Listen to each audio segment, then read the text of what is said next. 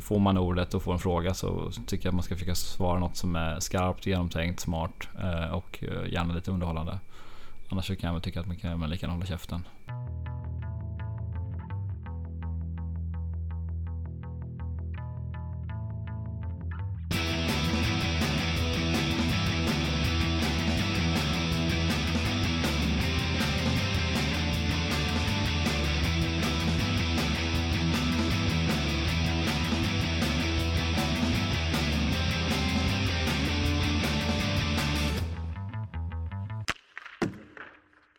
Hallå där, Micke Mjörnberg här, välkomna till ett nytt Trash Talk.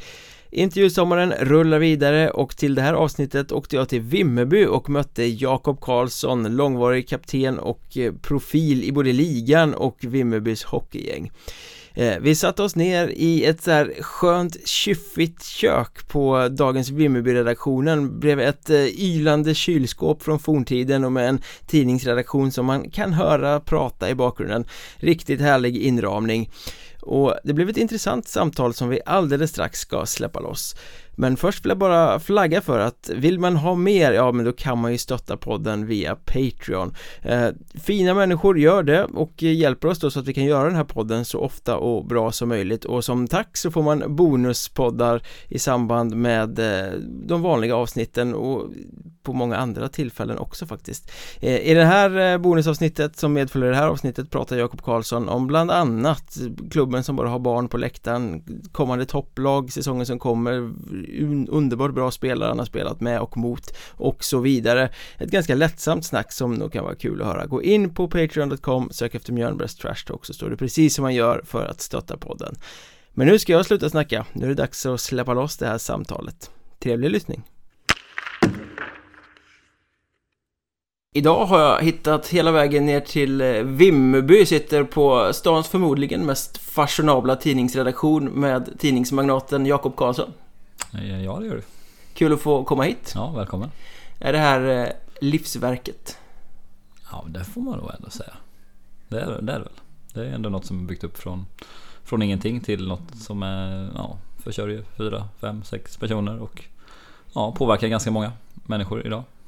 Dagens Vimmerby alltså? Ja. Eh, enbart natt blaska höll jag på att säga. Det kanske var ofint när man har Nej, men det, får, det får man säga. Eh, vi har fyra tidningar. Dagens Vimby, Dagens Hultsfred, Dagens Västervik och Dagens Kalmar. Och har väl ungefär 120 000 unika besökare, enheter varje vecka. Så vi ja, tuffar väl på utifrån våra förutsättningar. Intressant eh, jobb med tanke på karriären som hockeyspelare också. Jag tänker att vi kommer nog komma till det ja. längre fram här. Mm. Eh, men framförallt, du är ju gammal i gamet i Hockeyettan. Eh, betraktas väl som en av profilerna kan man väl säga vid det här laget. Har väl, har väl blivit så. Varför har det blivit så? Ja, men det är väl för att man har spelat länge och börjar bli gammal och många matcher och sen är det väl Ja, jag är väl en spelare som bryr mig mycket om hur det går och det retar väl upp en hel del andra kan jag tänka mig. Ja, för om man vänder på det. Du driver tidningen själv men när du själv hamnar i tidningen så är det ju oftast för någonting du har sagt och någonting du får svara på. Så jag tänkte egentligen att vi går in i det här samtalet på en helt annan punkt. Mm. Vad gillar Jakob Karlsson att prata om egentligen? Om du får välja helt själv. Eh, vilken svår fråga, vilken bra fråga. Det får jag ge dig beröm för. Nej men jag gillar väl att prata om... Eh... Jag, gillar, jag, jag, kanske framstår som mer negativ och gnällig än vad jag är. Så det, det, det, tycker jag nog. Men det är väl mer så att jag har tagit några fighter som man kanske då uppfattas som kritisk. Men, men eh, det är inte så att jag söker konflikter så mycket så tycker jag inte heller. Men jag, eh, jag, gillar, jag gillar att prata om, jag har en odling hemma, jag gillar att prata om odling, jag gillar hockey. Jag gillar samhället i stort, jag är ganska samhällsintresserad. Eh, den typen av saker. Det är intressant att du säger för jag poddade med Fredrik Söderström, en gammal tränare, mm. 2016 tror jag. Och vi pratade om ja, hockeyspelare och hockeyspelarstereotypen egentligen. Eh, mm. Att, ja, det kanske inte alltid är jättepåläst i ett hockeyomklädningsrum. Nej. Och då kom han in på dig. Ja. Jag tänkte jag ska citera vad han sa. Jag har haft spelare, jag hade Jakob Karlsson, eh, panten som är utlånad till Vimmerby. Mm, ja. Hade jag i Olofström och han är ju exceptionell i sin tyckande och tänkande och politiska åsikter och där var det inte helt ovanligt att jag liksom hörde ända in till tränarrummet hur han och någon annan rök ihop om någonting politiskt. Och det tycker jag är grymt häftigt. Ja okej, okay. ja, det var ju fint sagt. Eh, Fredrik var faktiskt ganska viktig för min hockeykarriär. Då kom jag, jag från eh, fyra år hockeygymnasium och bara hockey, hockey, hockey, hockey. Och det passade inte mig som person och, och, hur jag är riktigt som människa. Och eh, det var ju väldigt, och sen efter, efter de åren så blev det ju Växjö och elitsatsning och det var ju ändå bara hockey, hockey, hockey, hockey. Och sen kom jag ut till Olofström då med Fredrik och han hade ju ändå ett annat angreppssätt till hockeyn. Att man såg, såg människan också på ett annat sätt och, och man fick ändå vara lite annorlunda då som jag har varit och som jag är i hockeysammanhangen. Eh, så det var faktiskt väldigt, väldigt viktigt att träffa honom så pass tidigt. Annars så tror inte jag, jag kanske inte hade spelat så länge som jag, men, som jag har gjort. Men säger det någonting om hockey, liksom mentaliteten eller hockeysammanhanget? Att man är udda om man bryr sig om annat än bara hockey, hockey?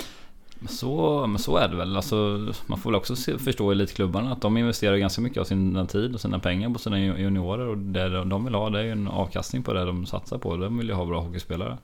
Och det kan, jag kan ju tycka att, att jag inte blivit bättre än vad jag blivit. Det beror på att jag inte varit tillräckligt desperat att bli bra på hockey. För jag har haft ett annat spår i mitt liv som jag har behövt. Men det har ju också blivit att kanske båda sakerna har blivit lite halvmediokra om man ska vara ärlig och lite hård mot sig själv.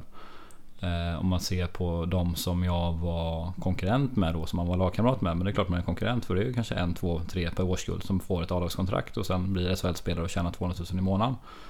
Eh, de var ju lite mer hänsynslösa än vad jag var. För de hade bara hockeyn. De hade inget annat att falla tillbaka på.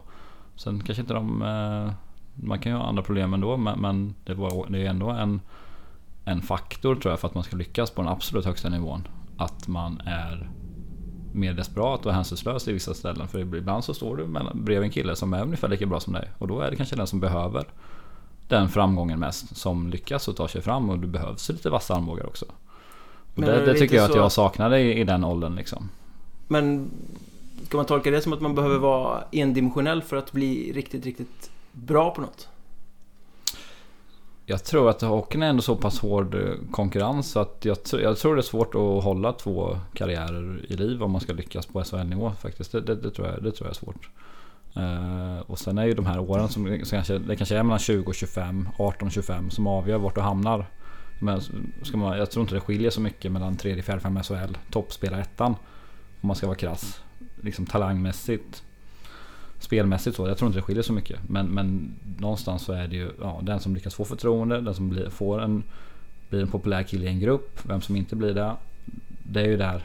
där tror jag också, där är ju självklart så att det är en faktor att man kanske måste vara lite mer hänsynslös än vad jag har lyckats vara under de åren. Ja, men eh, just en sån här grej att du kan rycka ihop med någon om en politisk fråga eller är samhällsintresserad. Saknar du tuggmotstånd i, en, i ett lag då? Jag skulle säga att det är väldigt sällan det varit politiska diskussioner i ett... ja, jag utgår bara från Söderströms ja, exempel här. Ja, det, det kanske är lite kryddat faktiskt. Det var nog mer jag och Fredrik som diskuterade vissa saker. Uh, så, men uh, det är väl klart att vi kunde väl ha... Jag, jag har väl aldrig varit rädd att säga min, min åsikt så. Sen är det kanske... Jag hade nog mer åsikter då när jag var 20-25 nu än när... Nu är det ju alltså, mitt jobb att inte ha någon åsikt så på, på ett annat sätt liksom. När du driver eh, tidning menar du? Eller ja, som tidningsägare? Precis. Ja. ja. men när jag var 20 så var jag mer... Jag skrev ju liksom dikter och läste filosofi och liksom var inne på litteraturvetenskap och den delen. Då var inte jag så hård. Alltså, jag hade, det var, dels var det kanske en ganska mörk del i mitt liv så. Men det var ju ändå... Liksom, jag, var mer, jag var kanske mer annorlunda då än vad jag är nu liksom mer sökande kanske? Ja precis, ja, det var, man hade fyra, haft fyra år hockeygymnasium och väldigt, så här, väldigt mycket hockey, väldigt... Man är såhär, vad ska jag göra med mitt liv? Ska jag satsa på hockeyn? Ska jag satsa på skrivandet? Ska jag... Ja, vart ska jag bo? Vad ska jag göra? Det, och hockeyn var inte självklar för mig under de åren. Och det, det är mer självklart för mig nu än vad den var när jag var 20, 20-25 liksom. Men hur hamnade du ens i hockeyn då? Om... Ja, men jag älskar ju hockey. Ja, men hur kom, älskar, du, hur kom du in på det från Jag älskar att vara på isen. Ja, men ja. det var väl farsan som satte på mig på skridskor liksom. Jag är ju... Så var väl jag... Jag var ju sporttokig när jag var liten. Spelade hockey, fotboll och all, allt sånt där. Jag, man var ju på allmänhetens varje, varje dag. Fyra, alltså, man bodde, bodde i hallen liksom. Spelade ju med tre lag här uppe. Och det, det, var ju, det var ju hela mitt liv. Sen så när man kommer till... Man kommer här, man är, man är en sån liten landsortskille som, som man är uppväxt här. Man tror kanske att man är bättre än vad man är. För man är liksom, här är man ganska överlägsen i den miljön. Sen kommer man till liksom en helt annan, en helt, alltså en elitmiljö som det är i Jönköping. Det är en svår omställning. I HV då? I, alltså, i HV ja. ja. precis. Det är en svår omställning. Man ska bo själv tidigt. Och då är det liksom 10 10 träningspass per vecka. Match lördag, söndag. Det, man har inte tid med så mycket annat. Eh, och den... Eh, ja, kanske, jag kanske hade kommit till det här ändå men det är klart det är en så existentiell fråga. Vad ska jag göra med mitt liv? Ska jag satsa på hockeyn? För då måste man ju satsa. Det tar ju oerhört mycket tid. Man tappar ju... Man måste ju, man måste ju vara beredd att flytta också. Och det kan ju vara ganska svårt med att behålla vänner och den typen av av eh, saker i livet som också är viktigt. Varför valde du att satsa då? Nej, men jag, var inte beredd att, jag var inte beredd att lägga av, men jag tyckte inte det var så kul under de åren. Det är du fortfarande inte? Beredd att lägga av? Nej, nej men nu tycker jag det är kul igen. Så, ja. det, jag tyckte inte det var... Jag, jag hade liksom inte så mycket inre glädje då. Det är klart att man, man gör en bra match, man är nöjd med sig själv liksom. Men jag tyckte inte så här, jag tyckte inte livs, livsstilen hockey var särskilt kul när jag var mellan 20 och 25 liksom. Man bodde i Olofström i någon liten hyreslägenhet i tegelhus som såg så hemskt ut liksom. Man kände sig inte som... Det var liksom inte det man, man hade drömt om när man var, man var liten liksom. Sen, sen var jag trivs jättebra i Olofström. Jag tyckte det var jättebra för mig att komma till Olofström. Det är, det är inte det liksom, men det är ju ändå... Hockeyettan är ju... När man hamnar i Hockeyettan så är det ju, det är ju en bakgård. Det är ju ett, det är ju ett mörker och det är ju lättare att acceptera det nu. Än när mm. man är 20-25 och man ser de man gick i samma klass med. Men de spelar SHL. De, de tjänar liksom det jag tjänar på en säsong, det tjänar de på en månad. Det är klart, den delen är ju liksom svårare att hantera när man är i den åldern liksom. Och, och man har precis misslyckats på den nivån liksom. Men kände du det så? Att du hade misslyckats? Eller fanns ja, ändå liksom ja. det måste drömmen alla, Det måste väl alla ettan känna? Det är väl ingen som känner i ettan att fan jag har lyckats. Ja, det, det finns det ju många som man... fortfarande har eh, tanken kvar att jag kommer att lyckas. Ja men det, det finns det ju. Det finns något med yngre, det är klart det är ju många som tar ettan. Alltså ettan, det är ju, det är ju, menar inte att ettan är en dålig nivå så, men det är klart det är ändå Det är ju en bakgård. Det är det ju definitivt. Det är det ju. Och det är ju, på så sätt så är det ju ett, ett misslyckande att hamna i ettan för, för alla. För alla som hamnar i ettan, de har ju lagt ner sjukt mycket tid för att bli så bra som de har blivit. Ja. Men det har ju ändå inte liksom räckt för att ta det här sista steget. Men om det var tråkigt eller liksom jobbigt sådär. Du, du har ändå gnetat på. Du är ändå 34 år. Du spelar fortfarande i Hockeyettan. Eh, det hade ju varit lätt. Många hade säkert tagit liksom, beslutet att lägga av där. Nej. Ja, det tror jag många hade gjort. Men jag känner väl också att jag vill inte lägga av med någonting jag gjort hela mitt liv som jag tyckte var väldigt, väldigt kul. Jag vill inte lägga av när jag tycker att det är liksom tråkigt. Jag kände nog någonstans att det finns något mer i hockeyn som jag inte har hittat än. Och att det borde finnas en plats för mig i hockeyn som jag där jag liksom både kan ha mitt liv sedan om och vara mig själv och få, få, få liksom spela hockey för att vara på isen, för att vara på isen och spela match. Med alla de utmaningar som det är. Det är ju bland det roligaste fortfarande som, som, som, som finns liksom. Eh, och eh, jag var, var liksom inte redo fullt ut att känna och jag ville väl också testa igen för jag, det blev som det blev i Växjö där liksom. Men sen var jag tvungen att, att eh, känna att jag, ja, men jag ville ju testa mig själv på allsvensk nivå liksom. Och se, se hur det kunde bära det så.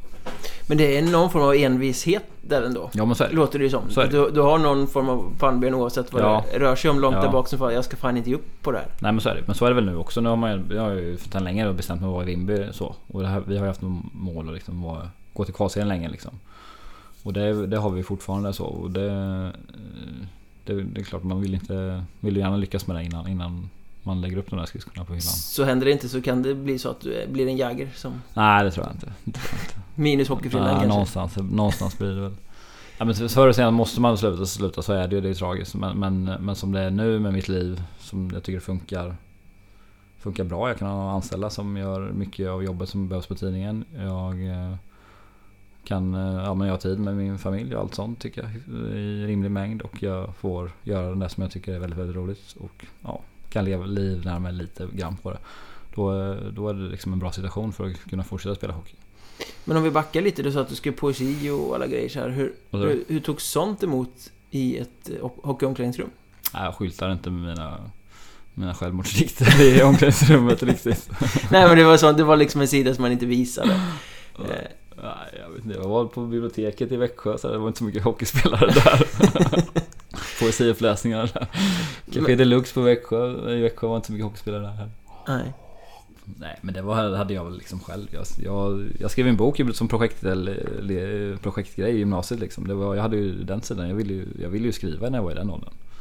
Men har du haft någon i något mer än Fredrik Söderström och kunnat prata om sådana saker om? I ett omklädningsrum, för jag menar när man spelar hockey Det är ändå väldigt mycket del av den eh, vakna tiden Man sitter i omklädningsrum, man Ja. sitter i bussar, man sitter och väntar Ja, nej det har jag nog inte haft. Det har jag nog inte haft. Men, jag, jag, men sen i Olofström, jag hittade ju Bjur i Olofström. Vi är ju väldigt, väldigt olika som personer. Men vi knuffades ju in i samma bostad där nere. Elias Bjur pratar vi om Ja då precis. Numera Ja. marknadsnisse i Östersund Ja Eller något sånt precis. Så det var ju en väldig slump för han lämnade Nyköping där och jag blev ju bortpetad från Växjö. Och så skickade de in oss. För Söderström har ju själv sagt att han fattade, trodde aldrig hur att det skulle funka liksom. För vi var så olika som personer. Men vi hittade ju varandra på något sätt. Och det var ju... Eh, han kunde väl acceptera mig som jag var och han, jag accepterade honom som han var. Och då kom väl jag när, närmare kanske en sån typisk hockeystereotyp. Och han kom närmare någonting som är något helt annat liksom. Och det var, det var, vi var helt okej med varandra och vi hade jättekul ihop. Så det, det var, jag tror vi hade väldigt stor nytta av varandra båda två. Men han är ju aningen mer kulturell också än Ja, han gemene hockeyspelare. Mycket musik och Ja, sånt. han har väldigt sån sida faktiskt. Vi, satt ju och kollade mycket svåra tv-serier ihop faktiskt. Uh, så In Treatment ihop faktiskt. Som Mm. kanske, eh, det är en väldigt speciell serie. Som eh, kanske inte så många skulle se. Men vi, alltså, vi hittade varandra sådär. Det var både, både Fifa och uh, In Treatment i vår lägenhet. Unga män ja, helt enkelt. precis, precis. Men du har ju som sagt blivit en profil, blivit en eh, färgklick sådär i, i ligan. Mycket rubriker, alltid frispråkig vad det än gäller sådär. Känner du någon form av press nu under den senare delen av karriären att du förväntas säga saker som sticker ut eller förväntas... Nej, det, Eller kommer det bara? Nej men inte utifrån, det är väl mer jag känner en sån press på mig själv att får man ordet och får en fråga så tycker jag att man ska försöka svara något som är skarpt, genomtänkt, smart eh, och eh, gärna lite underhållande. Annars så kan jag väl tycka att man kan man lika gärna hålla käften. Det är många sådana här enkäter som man liksom, man spyr på många, många svar och bara känner ja... Du hade inte behövt svara för det Nej, där var håll färg käften. som torkar. Håll käften, säg att du inte vill vara med istället. Ungefär så känner jag ju. Och då vill inte jag vara den typen av... Sen får det inte bli att man söker allt för mycket heller. Men kan man göra det hyfsat smart så tycker jag att då ska man, då ska man göra det om man får frågan. Sen har jag inte jag några egna kanaler sådär. Jag har ingen egen Twitter där jag sitter och kastar åsikter hit och dit. Det har jag väl inte... Det, har jag väl, det hade kanske varit kul men jag har inte tid med det. Eh, Det är väl mest, mest så. men det- Jag tycker inte jag inte aktivt söker upp jättemycket så eh, konflikter att jag vill ha ut mina åsikter och så. Men får jag en fråga så försöker jag säga något skarpt. Men om det inte kommer något skarpt då, vad gör du då? Eller gör du alltid det? Nej men oftast gör det väl det. Men sen har man väl sina vendettor lite grann också. Det har man byggt upp genom åren. Så, som man kan använda lite av. Lite grann Du tänker Troja och Nybro och sånt där då? Eller? Som- Ja exempelvis vissa domare också. Ja, fast Mm. de får man ju inte skälla på. Du- Nej man får inte det i Hockey-Sverige. Eh, Du gillar inte det alltså? Nej men det har väl varit väldigt barnsligt så. Han i Björklöven eftersom blev inte han avstängd något. Så han sa vad han sa. Han sa ingenting liksom. Det är ju, det är ju väldigt skyddad. Skyddad verkstad? Skyddad verkstad faktiskt. Jag vet inte, det, de...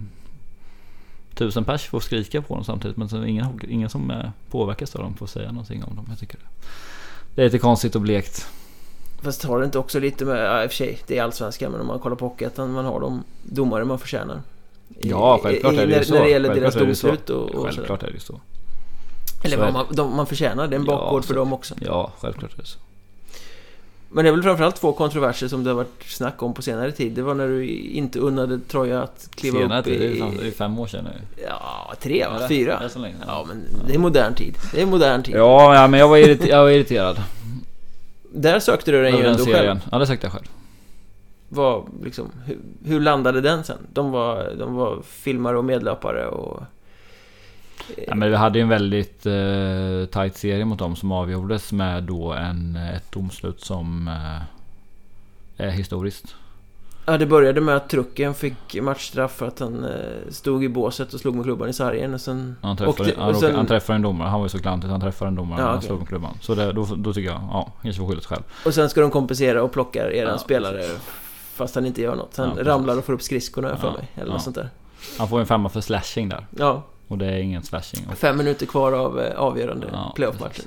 Ja, Så det är svårsmält, du, du, känner på mig nu, det är fortfarande små, svårsmält Ja, vi, ska inte hälla liksom. salt i Nej. de såren, men Nej. eh, hur landade själva liksom eh, den grejen? Nej, det vet jag inte. Alltså, sånt här lägger sig också. Tycker väl, sen är det många som tycker, jag tror jag tycker att jag var en idiot och så. Det får de väl tycka liksom. Jag tyckte att jag var... Det var en serie jag tyckte många, många spelare, eller i alla fall vissa spelare betedde sig väldigt, väldigt eh, illa på isen och gjorde saker som jag tyckte, inte tyckte var okej. Och jag har väl ganska mycket så, jag har väl ganska tydlig bild av vad jag tycker är rätt och fel. Och tycker att eh, ungefär... människor, människor gör fel så jag tyckte man passerar en gräns där.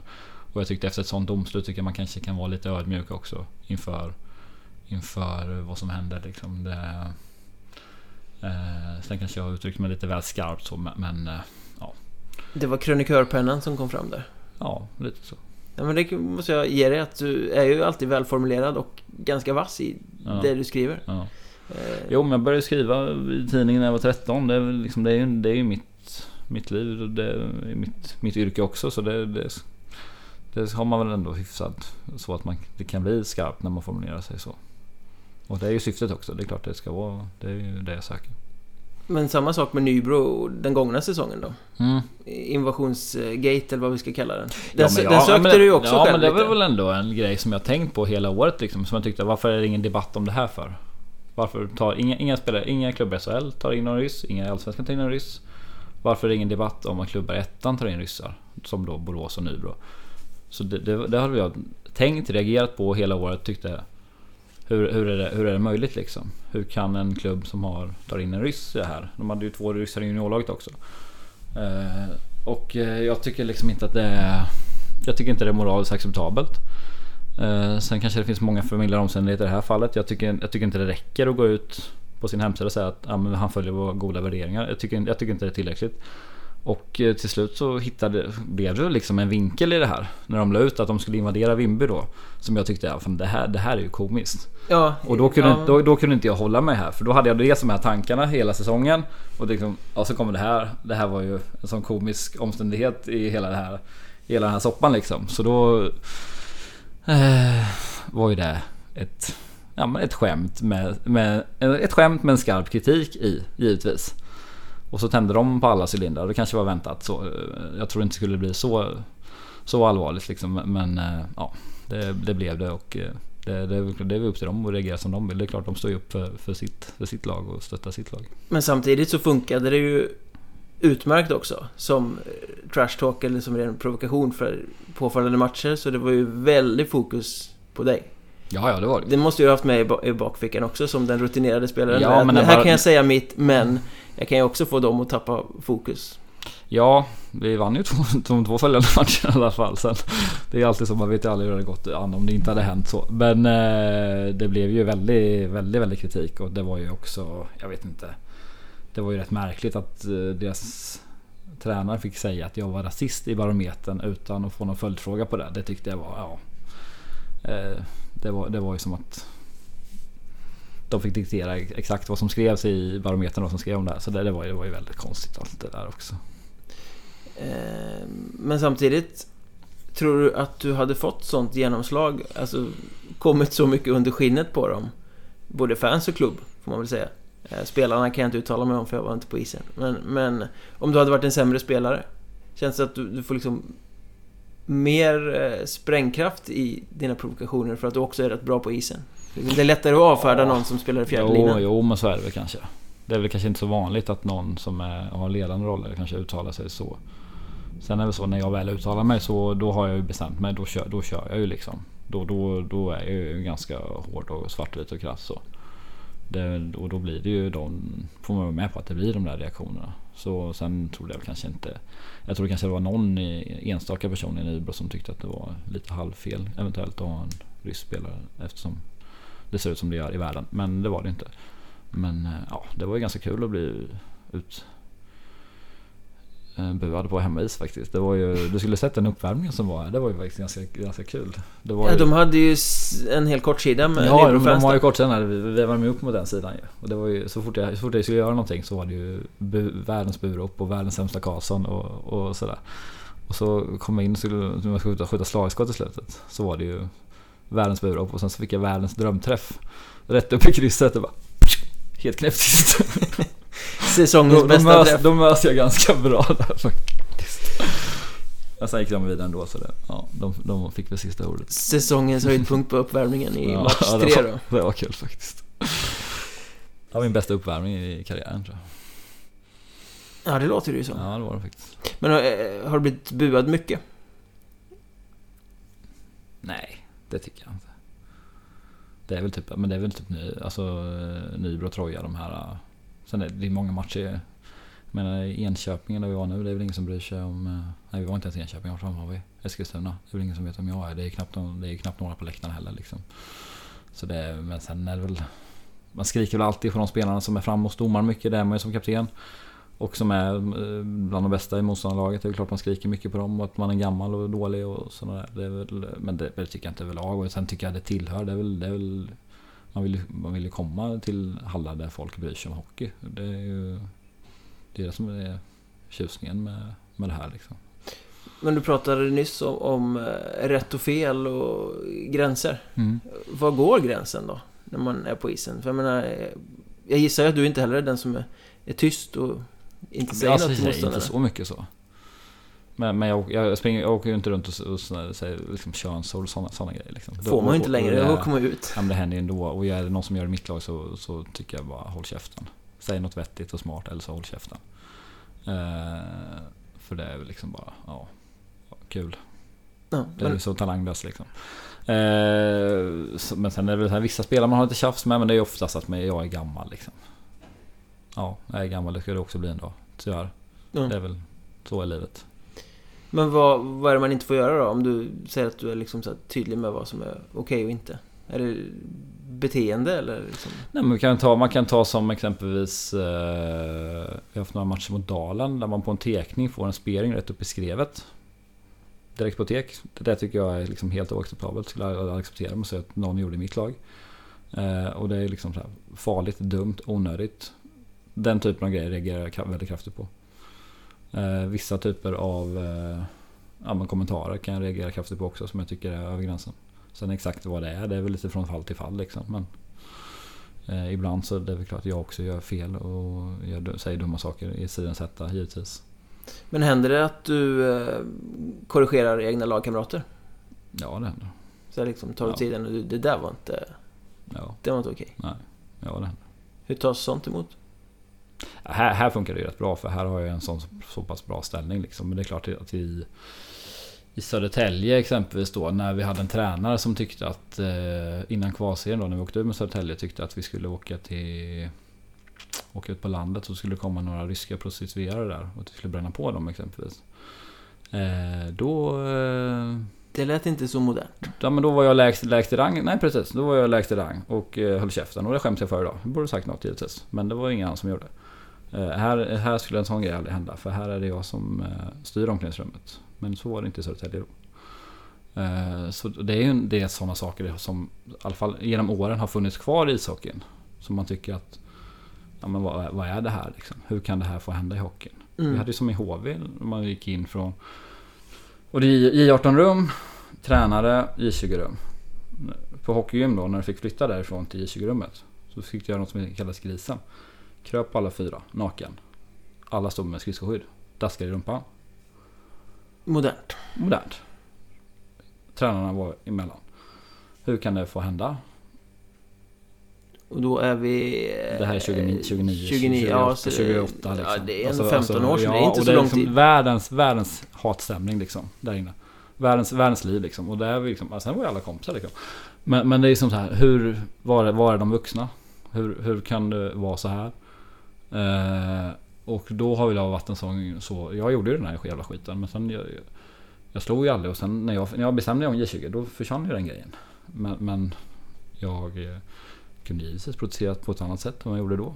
Och, eh, och eh, Fast det är egentligen ett krav man inte kan ställa på en 18-åring. Nej, som nej, liksom inte har nej, sett något annat, men inte som- kommit upp och liksom... Så jag kan ha en kram på mig själv liksom. Idag, ja, Ja, absolut. ja men jag kan, jag kan tycka att som 18-åring, varför, varför, varför vägrar jag inte? Varför, varför vägrar jag inte? Vad skulle ha hänt då? Skulle de kickat ut mig eller? Mm. Men det, blir, det är ju så här grupptryck. Män, alltså unga män. Som... Ja. det, det är ingen ursäkt heller liksom, men det, det finns ju vissa vidriga inslag i gruppdynamik som kan vara män som är, som är farliga, otäcka, äckliga. Och eh, där har jag nog en tydligare röd linje än vad många andra inom hockeyn har. Mm. Men har det... f- Man vill ju gärna tro att det har förbättrats.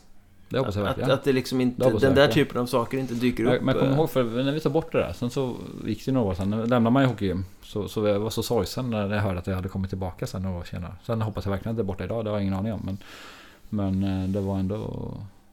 Det, var- det var liksom en sån här sorg att eh, man hade själv tagit bort som man tyckte var bra, bra grej liksom. Att det kom, kunde komma tillbaka. Det var... Ja. Så är det. Ja, jag har aldrig förstått den här typen av saker. Jag är heller inte en omklädningsrumskille. Den här Nej men det är liksom- väl inte jag, liksom det är här väl inte jag heller liksom. Mer individualist än, Ja. än gruppmentalitet. Jag vet inte om jag är individualist så, men, men det, är liksom, det är den typen av grejer som man... eh, Som jag tror att många eh, gör, att man är liksom kanske är lite rädda att placera sina barn i hockeyn. Mm. Ja, ja, ryktet finns ju. Ja, och och lägren eh, finns ju också, så där är det inte alls, så där är det visst. Nej. Eh, Så att eh, problematiken är nog inte borta helt och hållet. Sen var det liksom, fanns det ju jättebra grejer också, men det blir sådana grejer som man tycker, hur, hur kan det hända? Det är sånt som stannar kvar också. Ja, så. Sånt som är liksom Så det kanske, det kanske är det starkaste minnet av fyra år i HV liksom. Ja, och det är ju Det är ju ganska synd att det är väldigt, så. väldigt sorgligt Ja, om det ja. ska behöva vara så. Ja. Men nu är du, inte chef ska man inte säga, men eh, i alla fall i ledande position i Mm, Vimmerby. mm. Innebär det per definition att man sätter kulturen i laget då? Ja, men det gör det ju. Självpåtaget eller automatiskt? Liksom att... Nej men det är väl, eh, det så blir det väl automatiskt. Så. Nu är jag, men så har det väl varit sen jag kom hem till Vimmerby också. Jag har ju alltid, ja, utom ett år har jag ändå varit kapten och det är väl klart, då följer det med en del saker så. Och, men det, det är ju, jag är ju mycket bättre i den rollen nu än vad jag var när jag var 25 tycker jag. Jag, jag har ju lättare att säga ifrån. Och så- Mer pondus sätta, bakom sätta, sätta också. gränser nu än vad jag hade, hade då liksom. Så, så är det ju. Mm. Apropå sätta Sen är gränser. de flesta nu som man har att göra med, de är ju födda på 2000-talet så det blir kanske lite enklare Mm. Också när det är med jämngamla och så. Jag har ju inte Jag har inget umgänge med lagkamrater så vid sidan av isen på, på samma sätt som man hade för tio år sedan givetvis. Så då, då är det ju kanske lite lättare. Men kan inte det vara lite konstigt också att vissa av, eller inte bara vissa, ganska många av lagkamraterna eh, föddes när du var tonåring? Ja, absurt. Alltså, hur tacklar man det? liksom. Ja, man sväljer väl inser. inser hur livet funkar. Jag Vad ska man göra med ålder? Vad gör du själv? Det går ju, det går ju. Ja, Mm. men jag menar, du, du kan inte, en 20-åring kan ju aldrig sätta sig in i att nej men jag måste åka och hämta på förskolan nu för att det Mm. det är liksom... Men det är rätt. Det är väl också rätt kul med lag så här att många har sina helt olika liv och olika eh, kommer in med olika saker också. Och man ska försöka få ihop det och kämpa för en gemensam sak. Det är väl liksom lite tjusningen av, av det här. Det har vi, tycker jag, varit bra på att få ihop. Alltså vi har inte störst pengar, mest pengar. Vi ligger väldigt avsides jämfört med många andra. Kanske inte så många som vill åka till Vimby. Flytta hit liksom. Men eh, när man är 20-22, det hade inte jag velat. Eh, du flyttade i och för sig till Olofström. Ja precis, jag blev ju ut, utskickad dit av Evertsson så det... Men apropå det här med gränsdragning, eh, det är ju ganska intressant. Vi sitter på dagens Vimmerbys redaktion nu. Du eh, driver bolag med flera titlar i. Samtidigt är du kapten i hockeylaget som ja, men din tidning är satt att bevaka. Mm. Eh, Dagens Vimmerby är ganska vass Vimmerby-bevakning. Eh, Hur hanterar du det? För rent tekniskt så vet ju du väldigt mycket som dina polare här ute på andra sidan dörren inte vet. Ja, nej men jag håller käften. Men då, när du håller käften så... Du vet ju själv att du hade fått mycket mer trafik på din tidning om du hade läckt Ja. lite. Det, Ja, det man måste vet. vara en svår gränsdragning rent liksom... alltså, det är inte eh, så svårt för det är liksom... Jag tycker inte det är fair mot vår konkurrent heller. Att nu är det så att jag har de här två grejerna och den tillfällighet i stora delar att jag har den här tidningen och jag tycker inte det är... eh, Det är inte rättvist mot hockeyn, det är inte rättvist mot vår konkurrent, det är inte rättvist mot vår tidning heller att, att jag ska liksom ge information som bara jag har. Jag har. Så det, det, det funkar inte. Jag tycker det har varit ohållbart. Så det, jag lägger mig inte i några publiceringar som rör hockeyn. Jag eh, säger ingenting som har med hockeyn att göra som inte är känt. Eh, och de sköter sitt jobb ypperligt utan, utan mig och min information. Men vad tänker du om de, du liksom hör att de drar i någonting som du vet, som är lite känsligt? Ja, då, jag säger väl så här, har ni på fötter så kör eller så har ni fel så ja, då får ni stå för det. Men, men eh jag håller mig, de, tar inte upp så mycket sån diskussion med mig heller. Om de har någonting så då kör de det själva liksom. Men har, har du kommit på tal i klubben? Eller sådär? Ja men det kan väl komma på tal sådär. Någon lite såhär säger ja men det, nu håller du käften om det här liksom. För att man kanske tror att jag säger saker. Men från början, trodde de att liksom, nej men nu kommer kapten Karlsson, han kommer ju bara läcka som ett såll här? Mm, nej det tror jag inte. Inte för de, de känner mig så väl så det tror jag inte. Det tror jag de var rätt säkra på att det inte skulle göra. Tror du att du blir hållen på utsidan ibland? Eh. Det kan nog bli vissa frågor. Nej det tror jag inte. Det tror jag inte. Jag tycker vi har rätt bra, bra dialog så. Det är en, men det är väl klart, det är en intressant fråga. Det är, väl, det är väl klart så här, men jag och Pelle pratar så är det väl klart. Han säger kanske inte alla, alla spelare till mig, så sportchefen då. Eh, men det, jag tror han håller det ganska diskret gentemot alla. Mm. Jag tänker mer sånt här när det börjar bli liksom om det skulle vara kinkigt i laget och mm. det går dåligt och mm. liksom, Det är ju alltid Det är ju alltid någon som pratar i sådana lägen. Ja. Eh, och det skulle ju vara ganska olämpligt om det var du. Om man ja. säger så. Ja, så är det. Eh, men hur, hur många sådana lag har du varit i? Där det liksom Genom karriären då, där det har börjat Liksom gnissla och inte funka och sen så läcker det i tidningarna och så blir det ännu värre. Nej, inte så mycket nog tycker jag inte. Så, alltså det har inte varit så många lag, det har varit så tät mediebevakning på heller. Nej. Det är väl liksom, eh, och vissa Södertälje var det där. Jag vet inte om det var så mycket skriverier då för jag följde inte det så himla väl. Och det var ju ett väldigt mörkt år när Södertälje åkte ur. Ja, då gick ju allting helt ja, snett. Det var ju väldigt hemskt. Verkligen. Det var ju tragiskt. Det var, det var helt, det är verkligen helt otroligt att det laget kunde åka ur. Men eh, så blev det. Ja, sist i en kvalserie med fyra platser i. Ja, precis. Så ja, det, det, var, det var ju liksom en, extremt, ett Men åstadkommande den, deluxe. Ja, så dyr trupp också. Så det var... Nej, det var... Fast i det längre perspektivet var det ju bra för klubben. Ja, kanske. Den det var ju starkt och skönt att de kunde studsa tillbaka direkt, absolut. Ja.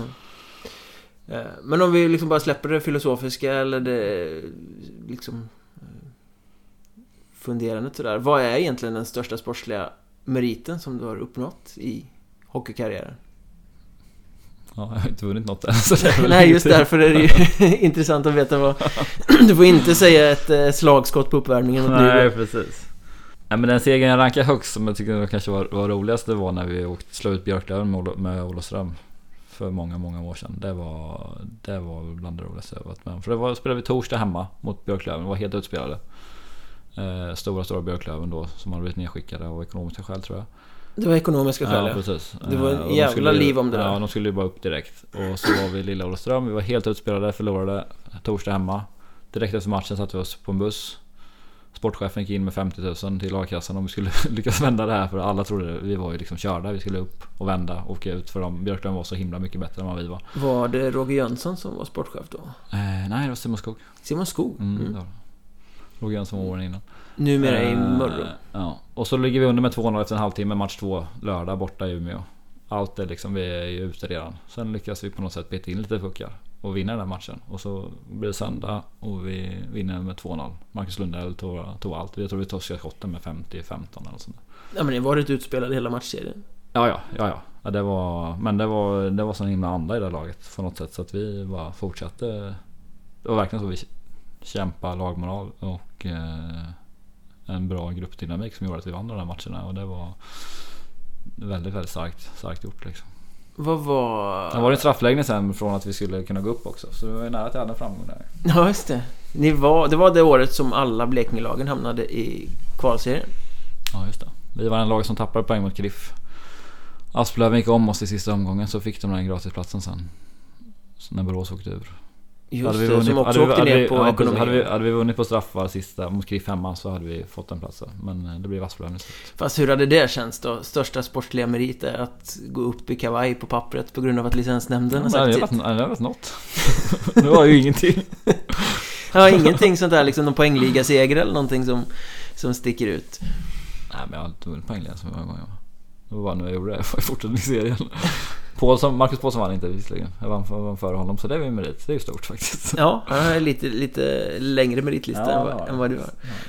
Men eh, vad var det som avgjorde då? För du, Du eh, är ju falskt blygsam eh, lite sådär när du säger att du inte har haft en jättekarriär och du, du håller till på bakgården. Men du hade ju några år där du var i Hockeyallsvenskan. Ja. Där du också presterade i Hockeyallsvenskan för att kunna vara kvar där. Eh, Ja. Så vad var det som hände där efter, vad var det, säsongen 17-18 eller något när du Ja, men jag bestämde dig att dra hem till Vimmerby Men jag för gott? lyckades ju inte ta, ta nästa kliv i Allsvenskan riktigt. Det var ju väldigt mycket ut och in i laget och eh, var, spelade ju tredje, fjärde mycket. Var, inte, var inte tillräckligt bra för att, för att få ledande roll i Allsvenskan och det är väldigt, väldigt mycket mil för att spela 8, 10, 15 minuter per match. Jag hade startat, jag hade startat med tidningar och ville också hålla liv i det. Jag var trött på att flytta runt, ville tillsammans med min, min sambo bo någonstans. Eh, och vi hade väl alltid haft tankar på att vi skulle bo i Vimby. Så den säsongen hittade vi ett fint hus utanför Vimby. Och då när vi fick det så var det väl ja, inte så mycket att fundera på. Så då, då blev det Vimby för gott liksom. Mm. Det var liksom den civila situationen fick styra. Ja, ja, delvis. Men sen var jag också trött på fly- bo i en lite, lite flyttsäck också. Liksom. Det, det, det, jag trivs, jag har inte trivs så bra med det liksom, att man har eh, ja, men man blir inkastad i någon liten lägenhet som man inte, inte trivs så bra i. Man tar med sig liksom, lite kläder och, och sådär. Liksom det, jag tycker inte det, det har inte passat mig riktigt och det är inte så pass mycket pengar så det är värt det heller tycker jag inte. Det, Nej, men hade, hade det varit SHL och en eh, fjärde lina så hade du kanske Ja men då är det skillnad. Då är det skillnad om man har då, då är det ju en helt, helt annan peng. Så då, då, kanske, då hade det varit lite mer rimligt att dra med sig familj och sådär också kanske. Men, men, men det är det ju inte i Allsvenskan liksom. Och sen så tycker jag också att det har varit mina bästa och roligaste år i hockeyn har ju varit Vimmerby. När jag har varit Det är väl också kanske ett problem med mig att jag har kanske behövt ha en ledande roll för att få ut mitt bästa spel. Jag, när jag har liksom varit i tredje, fjärde, inte känt mig viktig i ett lag. Då har, det, då har inte jag spelat så pass bra heller som jag vet att jag kan göra. Och i Vimby har jag ju, har jag oftast haft en ledande roll och då har jag fått ut mer, mer, mer av mitt spel också. Och, då, och sen är det väl Jag tycker väl också att det är kul, roligare med att spela i en klubb som man bryr sig om på, på riktigt liksom än att spela i All respekt för alla andra klubbar jag spelat i men, men, men liksom Panten det är också så här, man spelar där för att man ska gå, dra vidare själv och för att man själv ska lyckas. Här spelar jag ju för att klubben och laget ska lyckas. Och det, det är ju liksom någonting Säg inte att det är någonting jättestort man kämpar för, något mänskligt viktigt. Men det är, ju, det är ändå någonting större än vad det är att bara sin egen karriär och sin egen, sitt eget nästa kontrakt. Liksom. Här spelar jag ju för, för klubben och stan lite grann också. Så här att vi skapar ett intresse för hockeyn och att vi ja, ska ta det steget. Tycker jag som ändå har ändå kapacitet att göra med de trupperna vi ändå får ihop. Men när du säger det att du- spelar inte tillräckligt bra när du inte är högt upp i laget och du hade inte drivet för att fortsätta resa ikapp sig så det låter ju som att det droppar tillbaka lite till det du hade i början av karriären då liksom att det fanns någon annan som var lite mer hänsynslös, lite mer driven. Ja, som, Alltså, som, sa- samma som, sak. som hockeylivet passar bättre för liksom. Det är väl de. Det är väl liksom så här, man, man, som man varit inne på. Eh, Erik Josefsson konkurrerade jag ihop med Växjö när, jag, när det första året. Jag tyckte jag var mycket bättre än honom liksom. Men han har ju haft en jättebra karriär och lyckades mycket bättre. Och, och för han liksom blev ju en viktig kille i den gruppen. Jag blev inte det. Eh, det är väl liksom sådana här, saker. Vi hade ju ungefär. Jag tycker jag hade mycket mer talang än vad han hade. Men, men, men ja, de valde honom och jag hamnade i Olofström. Och, och sen är ju liksom resten historia liksom. Mm.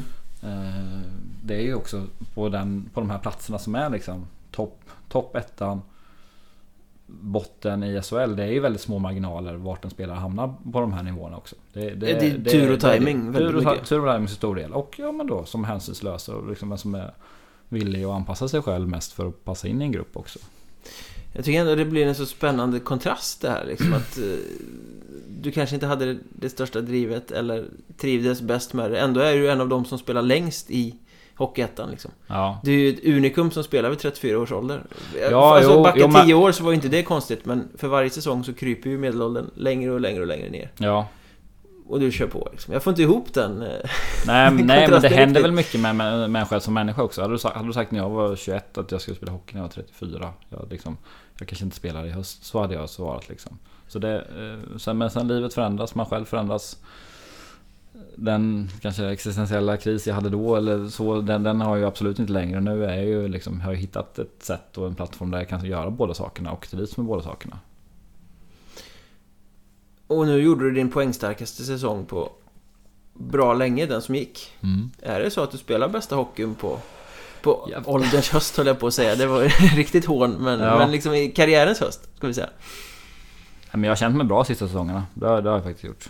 Eh, sen, eh, jag känner mig lite lättare i kroppen. Men eh, även om jag tränar mindre så, så känner jag mig lättare och smidigare.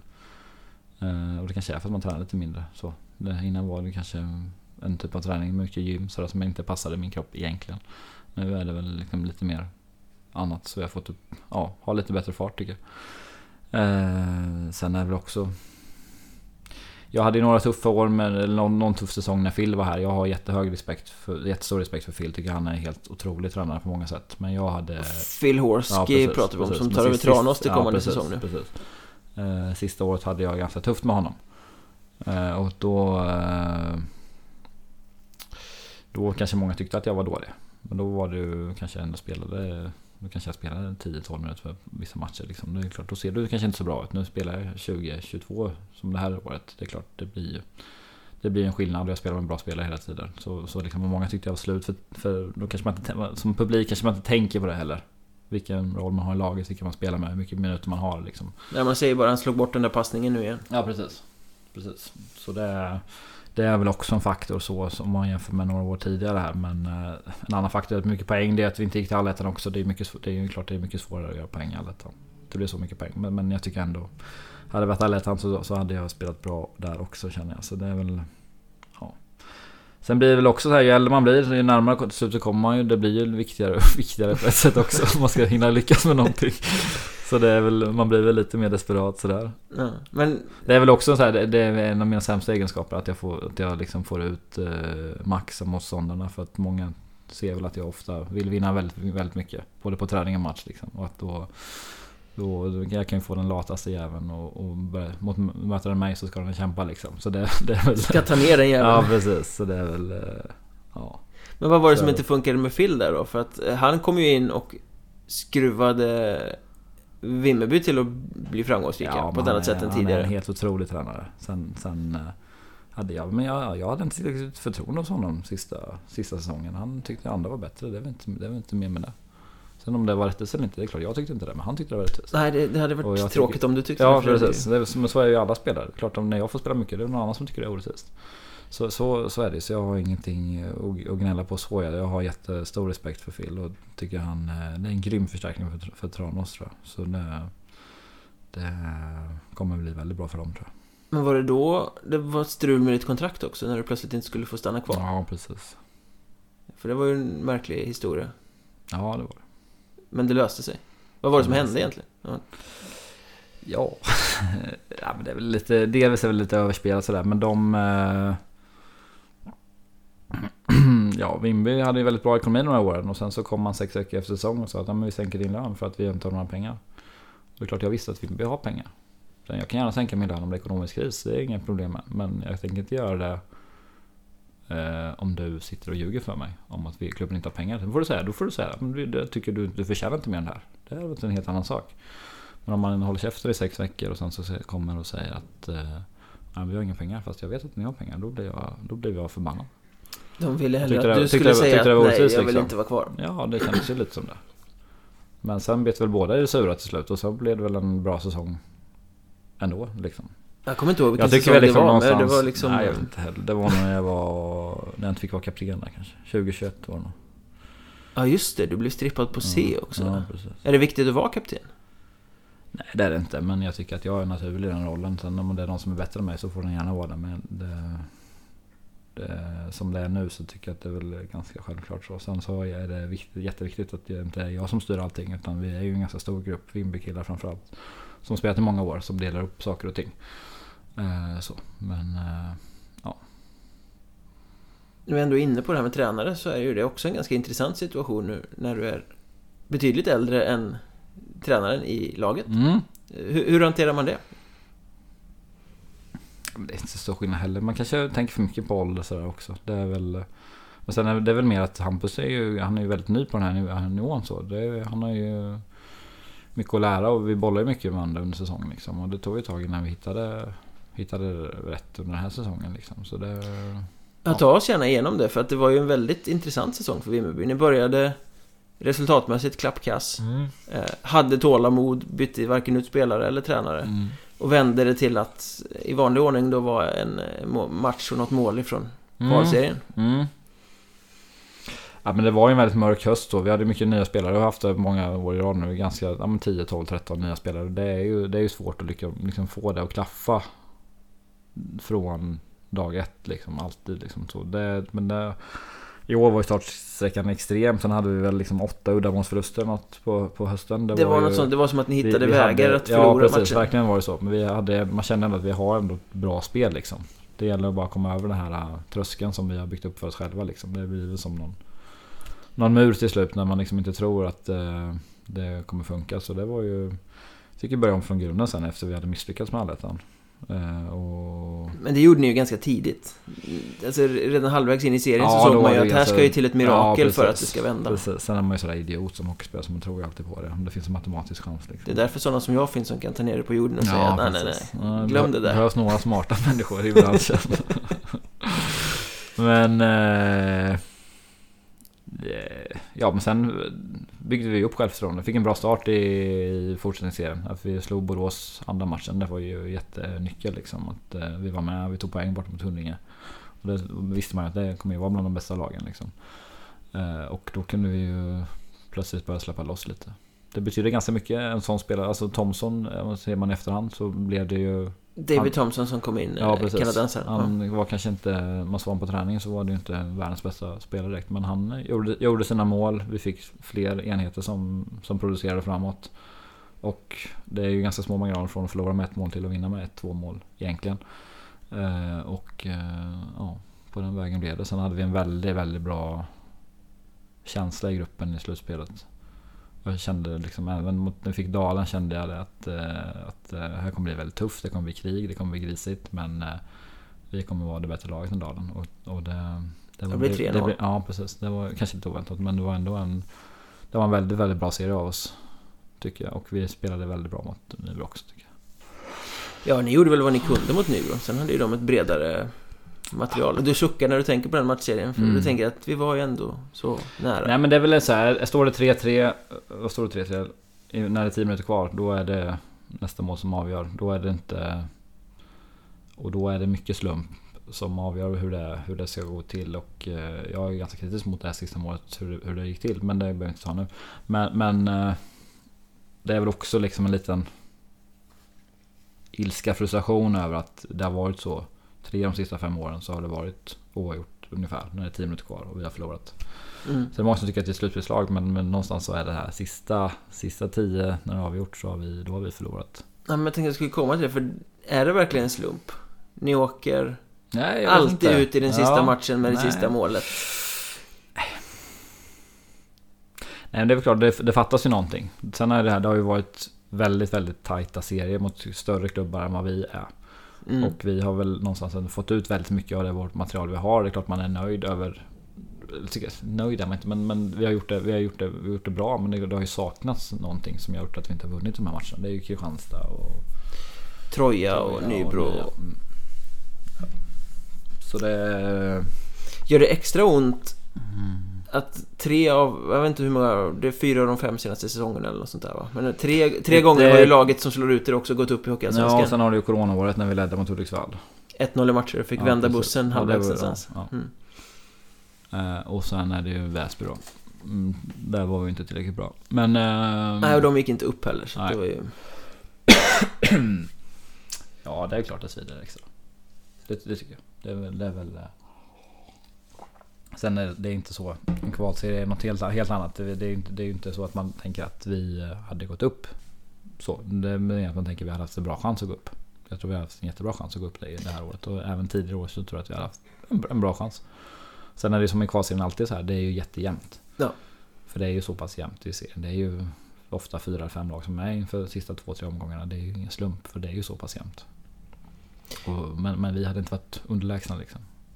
Men jag tänker just det här att vara så nära och sen går laget upp. Det blir, Mm. det blir nästan ironi av det.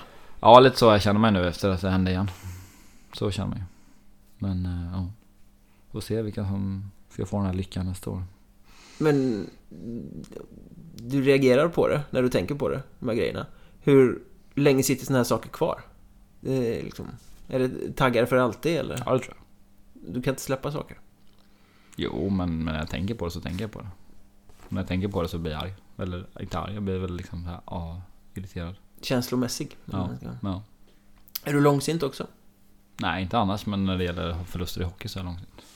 Även liksom oförrätter på isen? Eller man... Nej, det kan det beror på vad det är, men det, eh, det, det skulle jag inte säga. Men, men sådana här tunga förluster, hårda förluster som ändå är den typen av förluster i de här typen av matcher, det är, det är så ändå så pass avgörande för att spela Allsvenskan är ändå någonting helt annat än vad det är att spela i ettan. Det är ju, det är ju någonstans ett större steg än jämfört med Allsvenskan och SHL för det är alla heltidsproffs. Här går ju, skulle vi gå upp så är det ju rätt många miljoner in från TV-pengar. Det är ändå ett proffsliv för många av våra killar i, i laget. Från att liksom jobba 7-4 som industriarbetare och sen gå och träna till och kanske bara vara hockeyproffs. Och för många av de här unga killarna så är det det var man drömt om att bli hockeyproffs. Så det är klart att man känner att det, det är, liksom, det är liksom tungt att förlora de matcherna på det sättet som vi har gjort. Det, och det kommer, det kommer nog alltid, det kommer nog alltid vara. Fast där finns ju också baksidan att man gör någonting stort tillsammans. Man, man eh, åstadkommer det, man kliver upp och sen så får det ändå bara 25% vara kvar. Ja. Eh, så att det ju, finns ju en baksida av avancemang ja, också. Okej, okay, du trivdes jättebra i Vimmerby men du kan inte få stanna här. Nej, nej absolut. Sen tror jag att vi har haft ganska bra förutsättningar att klara oss hyfsat. Faktiskt. Eftersom vi har en relativt bra stomme som är härifrån. Skulle du få vara kvar om ni gick upp? Ja, men det tror jag. Nu tror jag det. Det är ingen som vågar flytta på dig. Du äger klubben. Nej, så här, Joel styr svensk hockey, ja, Karlsson styr Vimmerby hockey. Ja, precis. Det brukar de säga i laget ibland. Hur länge ska Jakob Karlsson få bestämma i Hockeyettan? De säger det? Ja, det säger de i laget ibland. Men jag har aldrig känt att, jag har inte haft någon diskussion med domare än. Jag har känt att fan, jag, jag, jag, har något att säga till om. Du vinner inte nästa dag. Nej, det är, det är bara jupp. Det är bara jupp. Vad tror du folk tycker om dig? Jag alltså, tror folk tycker att jag är gnällig. Tror du det? Ja, det tror jag. Jag tycker inte jag är gnällig.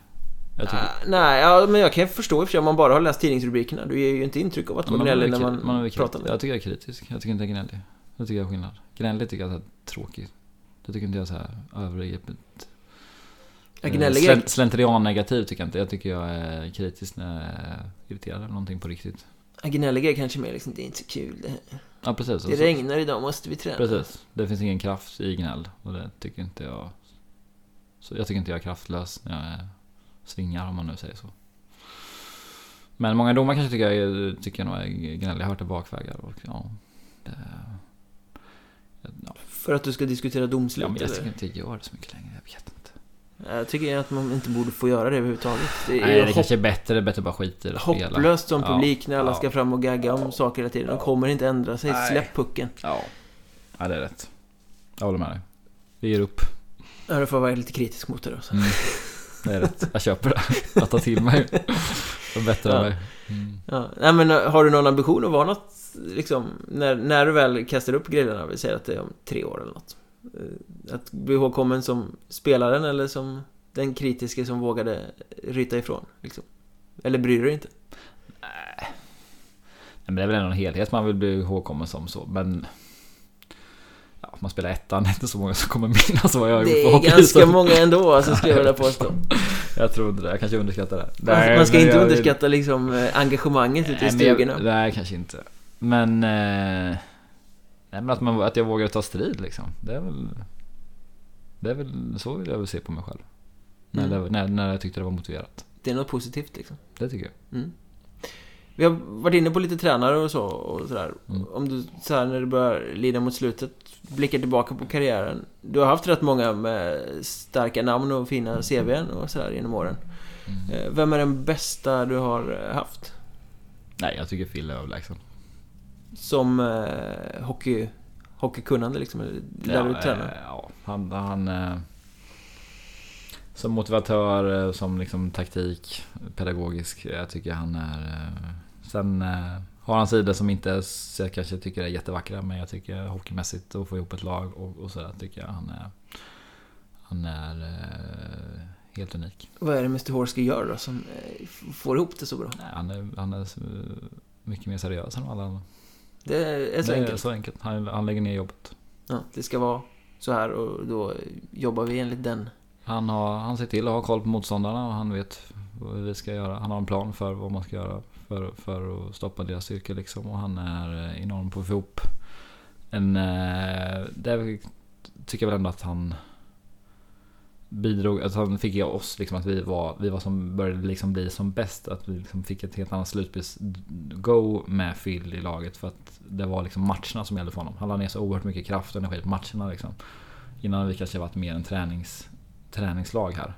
Här var det liksom tävling och det var matcherna som gällde med, med Phil. Och det lärde jag mig jättemycket av. Och det tror jag det har hela vår klubb lärt oss mycket av. Som vi har nytta av fortfarande. Eh, innan så var ju vi kanske bäst på att fostra spelare uppåt liksom. Vi hade en hög träningsnivå. Många, många har ju gått från Vimby uppåt och det är väl kanske något som vi har. Ja, men ser man tio, sista tio åren så tror jag vi är den klubb som har, som har fått flest liksom att gå, uh, gå uppåt. Varit Utan, en, utan att laget har gått upp. en, en klubb som har varit ganska bra på att suga upp guldkorn från eh, Ja. andra omgivningar där de kanske inte har fått fullt ut Nej precis, heller. ja, men det har varit lite språngbräda ändå för många har ju, har liksom gått vidare härifrån och gjort det bra i Allsvenskan sen också och, och längre, längre upp än så. Så det är ju det är jag något som jag är stolt över. Men det, var, det blev ett helt annat eh, fokus på att vi skulle vinna och själva gå upp med, med, med Phil, för han, med hans tävlingsinstinkt liksom. Och jag, den tycker jag har lärt mig ganska mycket av. faktiskt. I kommande års lag då, vem kommer ryka ihop över politiska frågor i omklädningsrummet? Ja. Nej, det blir nog inget. Jag, jag tror inte det, vi får se. Du får, någon ger sig in. du får spara de diskussionerna Ja, till redaktionsgolvet Ja, jag tror det. Jag tror det. Kul att snacka hockey och eh, livet med dig. Mm. Var kul, det är inte så ofta man snackar så här mycket. Ja, förutom Om på sig isen då. själv. Nej, precis. I media. Men eh, kul att du ville vara med. Ja, tack för att jag fick. Yes, det var det. Hoppas att ni har gillat det här samtalet. Ett eh, lite annorlunda samtal för att handla om hockey kanske. Nu drar vi vidare till Patreon där vi ska snacka om säsongen som kommer, vilka lag som blir topplag, eh, hur de står ut, om det finns någon rivalitet med Tranås och så vidare och så vidare. Vill ni komma i kontakt med mig, ja då kan ni hitta mig på Twitter framförallt, det heter jag @mjornberg och poddens Twitterkonto det är @mjornbergpodd. Finns också på Instagram och Facebook om man tycker att det är roligare. Men som sagt, det här var allt för idag om ni inte hänger med till Patreon. Vi hörs där.